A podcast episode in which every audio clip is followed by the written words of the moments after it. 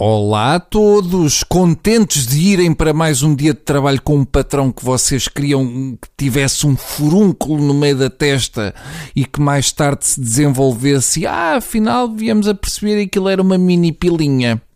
Pois bem, mas tem de ser. Temos de ser fortes nestas alturas.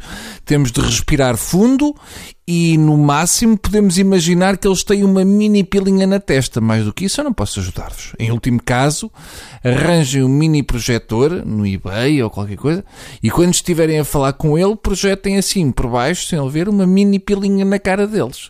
Sempre anima. Estão a ver como este programa pode ser didático? Estão a ver como podemos todos aprender muito com estas coisas? Avancemos para aquilo que nos traz aqui hoje.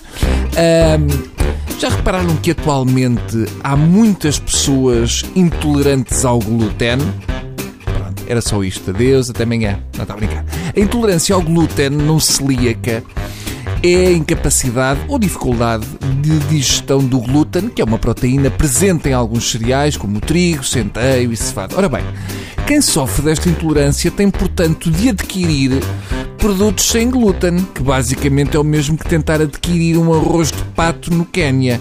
Porque aquilo que parece uma coisa fácil é, na verdade, uma prova de obstáculos equivalente a 7 triátulos feitos pela Vanessa Fernandes com 200 quilos.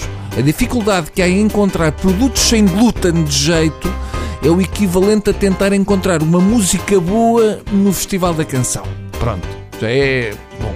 Uma coisa simples como, pois sei lá, comprar pão sem glúten faz com que uma pessoa pareça um toxicodependente a tentar descobrir sítios obscuros onde o pode encontrar. Não há uma padaria normal que tenha pão sem glúten. É preciso uma pessoa. Ah, eu ouvi falar de um sítio eh, que fica ali num local, numa zona da cidade. O meu primo sabe onde é que é. Mas uma pessoa para entrar lá não é de qualquer maneira. Tem que ir vestido com roupa de cânhamo e com um boné da sepsa. E tem de ir de sapatos de cor de vinhalha. São sítios tão escondidos e tão raros que uma pessoa mais facilmente começa uma alimentação só com carpaccio de hipopótamo do que consegue encontrar padarias de pão sem glúten. E depois a maior parte do pão sem glúten é muito giro, mas de facto não sabe a pão. Sabe uma espécie de cartolina que foi ao forno e para isso mais vale ir à Staples e mamar sete cartolinas que fica mais em conta e é mais fácil de encontrar. Então, mas já puseram uma sonda em Marte e não conseguem arranjar um pão sem glúten a um preço razoável num sítio onde toda a gente possa ir e toda a gente saiba onde é que é? Hum? Então o que é que o governo tem a dizer sobre isto? Hã? E o senhor Primeiro-Ministro, mesmo depois disto, insiste em não se demitir? Como é que, afinal, em que é que ficamos? E o avô Cantigas continua de macacão e aos saltos como se estivesse pastelhado? Porquê, senhor Ministro? Hum?